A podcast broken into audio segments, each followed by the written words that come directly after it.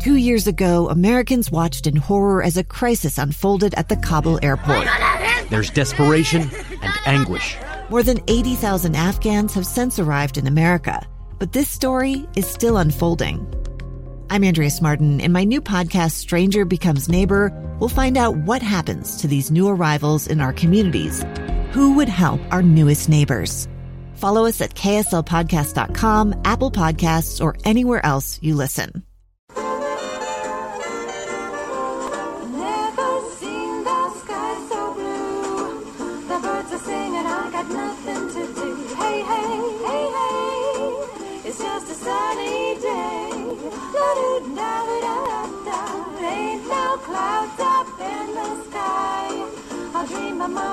My daydreams go by. Hey, hey, hey, hey. It's just a sunny day.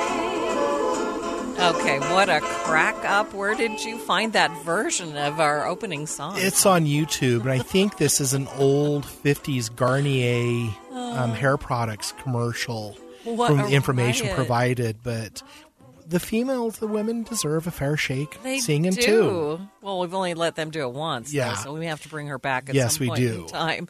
Colleen is waiting very patiently on the line. Good morning, Colleen. What is your question? Hi. Um, I have um, two apple trees that last year, um, after the apples were established and growing and ripening, I got, I think it was called woolly aphids, which I've never seen before, but it looked like little snowflakes all over Yeah. the apple tree and down inside the where the stems come out and all of that. And I just didn't think too much about it. I thought the winter will probably kill them. Um, but then when I was clearing out my garden space, I found some like in the zucchini deep in the. It seemed like they were deep in. It was Yeah, deep in the stalk. They, you probably saw something different because woolly apple aphid doesn't get into zucchini, but there may Oh, be okay. other species that would maybe Okay. do something like Well, that. I'm curious if there's something I need to do to for next year, or if it will be okay. Well, Because I've never seen them before. I've never washed them all like off. this. The the problem with woolly apple aphid is they can overwinter on the roots of the Oh. tree and then come back up. And so right now you could get some warm water with some Murphy's oil soap or um, some Dawn dish soap and just scrub them off the tree. And then Oh. do download like on the on the bark. Yes.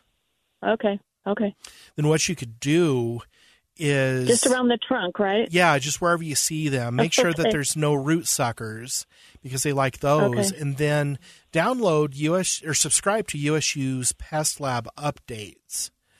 And um, they're free. And there's a, a fruit update, and you'll want to use a dormant spray in the spring, and that will also help, or in late winter. Okay. But you Okay. may have to resort resort to using a systemic that there's registered for apples, but after the trees are done blossoming, you'd put a systemic on the trees, and that would just knock them right out. So I pay someone to come in and spray my trees every year, and they do a dormant spray, and then they come in. I'm assuming they spray they spray what you're talking about. They don't. Um, the the dormant Oh, they spray they don't. would, but they're not doing a systemic uh, dr- Oh, okay. soil drench, and so you would just need to have them find a registered um, soil drench that are registered for apples, could probably contain an imidacloprid, and Okay. have them. It would only take five or ten minutes. I'm sure you'll pay them fifty or hundred bucks. So they've got to buy the product, and you know it's Yeah. kind of a specialty thing. But you could have them well, and you could have them do the soil drench, but legally they need to do it after the trees are done blooming. Okay, so it would it be safe? Would it be okay to just wait and see if they come back or not, and then it treat? would, but if I- they're on the tree, they're going to come back. okay, they were definitely everywhere on that tree. Yeah, and if you did nothing to control to them, the McIntosh. yeah, they, they were mostly on the. yeah, Okay, shoot. Okay. Yep. So you're Okay. going to need to All right. control them. So Okay, so I'll call my guy early and tell him yeah, to just get prepared to treat this. Okay, all right. Thank you very much. You're I appreciate it. All right, thanks for your call this morning. Let's go. Let's stay with phone lines. Carolyn is in Erda. Good morning, Carolyn. What is your question this morning? Good morning. I've got garlic been sitting in the fridge for a couple of weeks. is it too late to plant garlic with two to three inches of the top of the garden soil is frozen? If you can get through it, it's not too late. All right. So if I use a pickaxe and break that apart Yeah. and then just put it back over? That would be fine, or find a neighbor or somebody to do it for you. right. All right. Thank you. Yeah. All right, Sometimes Carolyn. you know we wait this late. and I know it's just we get busy, but you know if you feel like you need to repent of something, you can punish yourself by trying trying to plant bulbs in frozen soil. So I have a few that I have not planted either. I forgot that I took some from the cemetery where they had dug up from my aunt's grave, and they.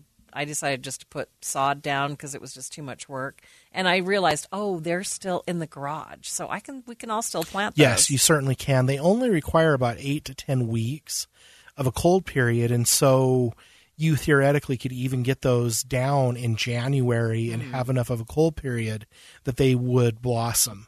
So it's so funny. I know the soil is frozen in my backyard. I mean, it's just you know frozen.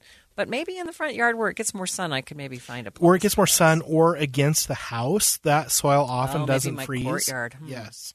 All right, I'll have to think about that. We're going to take a break, come back with more of your calls and questions. Our phone lines are open. Give us a call now, 801 575 8255. You can also text us your questions at 57500. Two years ago, Americans watched in horror as a crisis unfolded at the Kabul airport. There's desperation and anguish. More than 80,000 Afghans have since arrived in America, but this story is still unfolding. I'm Andrea Martin. In my new podcast, Stranger Becomes Neighbor, we'll find out what happens to these new arrivals in our communities. Who would help our newest neighbors? Follow us at kslpodcast.com, Apple Podcasts, or anywhere else you listen. Thank you for spending your Saturday morning with the KSL Greenhouse. Maria Shilaos, Taun Beddes with you. Taking your calls 801 575 8255 and your texts 57500. Next listener, Taun says, Is there any benefit to the lawn to fertilize now? Maybe it's getting late in the season, but the lawn in most areas, I've noticed it's starting to brown out, but many areas of warm areas of the Wasatch Front, it's green. And so if you wanted to do an application, it would be okay, but I wouldn't wait any longer. Okay. Mark would like to know. He says he has some maple trees. He doesn't know what kind they are, but they're a kind of columnar variety. They've either produced shoots or sprouts from the seed that they've dropped uh, that he would like to transplant. They're about five feet tall. Is it viable to transplant them? And is this a good time to do it? It is a good time, and you would need to dig a root ball probably at least a foot to 18 inches wide and a foot to 18 inches deep if they're that tall. They should have probably been moved when they were two or three feet tall for their survivability, but yes, it's still possible. Uh, next person has several burning bushes that have sections that have died clear to the ground. They're about 15 years old, adjacent to bushes. The adjacent bushes are fine.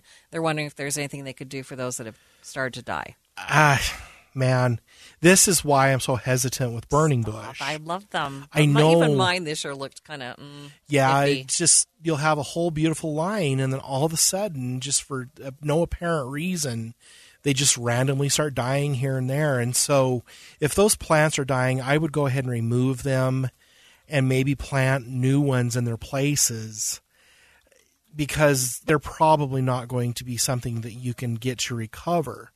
And then moving forward in the spring, in mid March and again in mid May, I would fertilize them with triple 16 or 16 16 8 so that you can keep their nutrition up, and that will help prevent them from randomly dying. Okay. Kellen is in South Jordan. Good morning. What is your question? Um, I've got a question about uh, transplanting subalpine firs. Um, I went five years ago up into the forest and uh, got five little ones, and only one of them survived. And it's only grown like three inches in five years, so I don't know if it's a, uh, a, a fertilizer problem or, or what the problem is. Well, you have several things going on. One, these wild trees have very extensive root systems, much more so than if they had been cultivated like at a garden center or a, a production nursery. and you cut a lot of those roots off when you bring them from the wild, even small ones. This another problem you have with them is that the subalpine fir likes where they grow at high elevation to where it's generally 10 to 15 degrees cooler and the soil's different. They have better drainage and the rain and it's just really different than our valley floors. And they do not like the heat or the valley floor soils. And so when i worked at a nursery and subalpine fir were quite popular for a while we probably saw 50% of them die in the first year they were planted. So it's just one of those things that you could have done everything possible and still had that death rate. Well, they I didn't move them. I moved them from about uh, probably seven thousand feet down to five thousand feet. I, I'm moving them down into a camp area on family property. Are Uh, there the other I subalpine fir there? Uh, very sporadically. I think the the canyon used to have a lot of subalpine Yeah. firs in it because it's a mile high, and it was just logged out when the pioneers came. But uh, so I moved them down to there, and and I still I, and I. How often should they be watered when they're transplanted? Every probably twice a week, if you're going Twice to get them week. to take. You know, I For think the first year, for or the first years, three or how long? years. Three years. Okay. Yes. Well, the reason I'm asking because I just went up on Thanksgiving, and was up there again in the snow, uh, digging uh, five little ones out in areas where they would die anyway underneath another tree, and I've moved them down again and planted them. Is there some kind of fertilizer that I could put with them to help? No, the first year you don't want to do any fertilizer. The second year you could do some, but you want those Okay. roots to get reestablished. And there's a bunch of nutrients right at the base of the tree. It discourages them from sending those roots out like they need to do.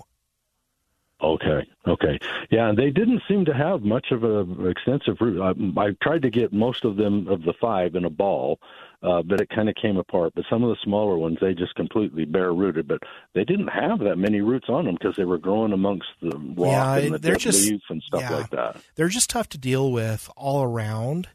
So Okay. if, if they do fail, you may be able, if you're trying to keep things native, you may be able to find some small white fir that are that do better at transplanting and at lower elevations, even though like five thousand feet, six thousand.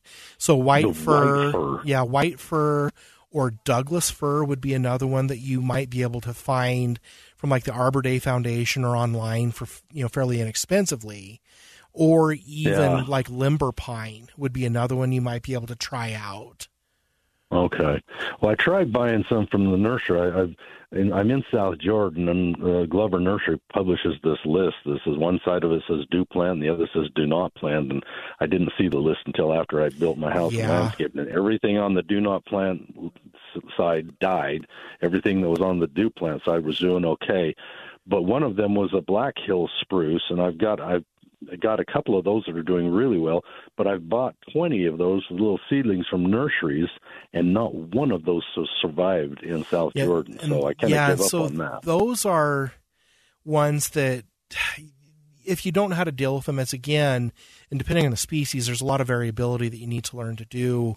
But for your camping, you know, cabin area, if you were trying to keep it native, you could do that. But there are other conifers like these Black Hill spruce that you may be able to put up there that would be okay. Okay, but no fertilizer the first year. Nope. Okay, great. Thank you very much. All right. Thanks so much for your call this morning. So, Taun, folks who have pets have a really hard time with winter and trying to keep their lawn healthy. Are there some things that people with, you know, pets um, can do to make sure that their lawn uh, comes out of it better? Well, during the winter, there isn't a lot because the ground can be frozen, but there are some products that you could try. There's one called Revive that has some surfactants in it that will cause the animal's waste to leach through more quickly and disperse more quickly. And so, what you would do is watch where they go to the bathroom and then take a bucket of a couple gallons of water and just pour it out there to disperse it. And even if the ground is frozen, um, that will help. The other thing I recommend people do, and this is more maybe of a summer project, is just get an area in your yard, you know, a five by 10 or 10 by 10 area and cover it in gravel and just train the animals that that's where they're going to the bathroom. You may have to shovel it off in the winter, but if you can do that and get them trained, that they're not really that problematic on your lawn. Right. So is cleanup essential or is it not such a big deal? For the poop, it's more just not walking in it. You know, in the winter, especially because it freezes, it's not really a challenge at all or detrimental to your lawn.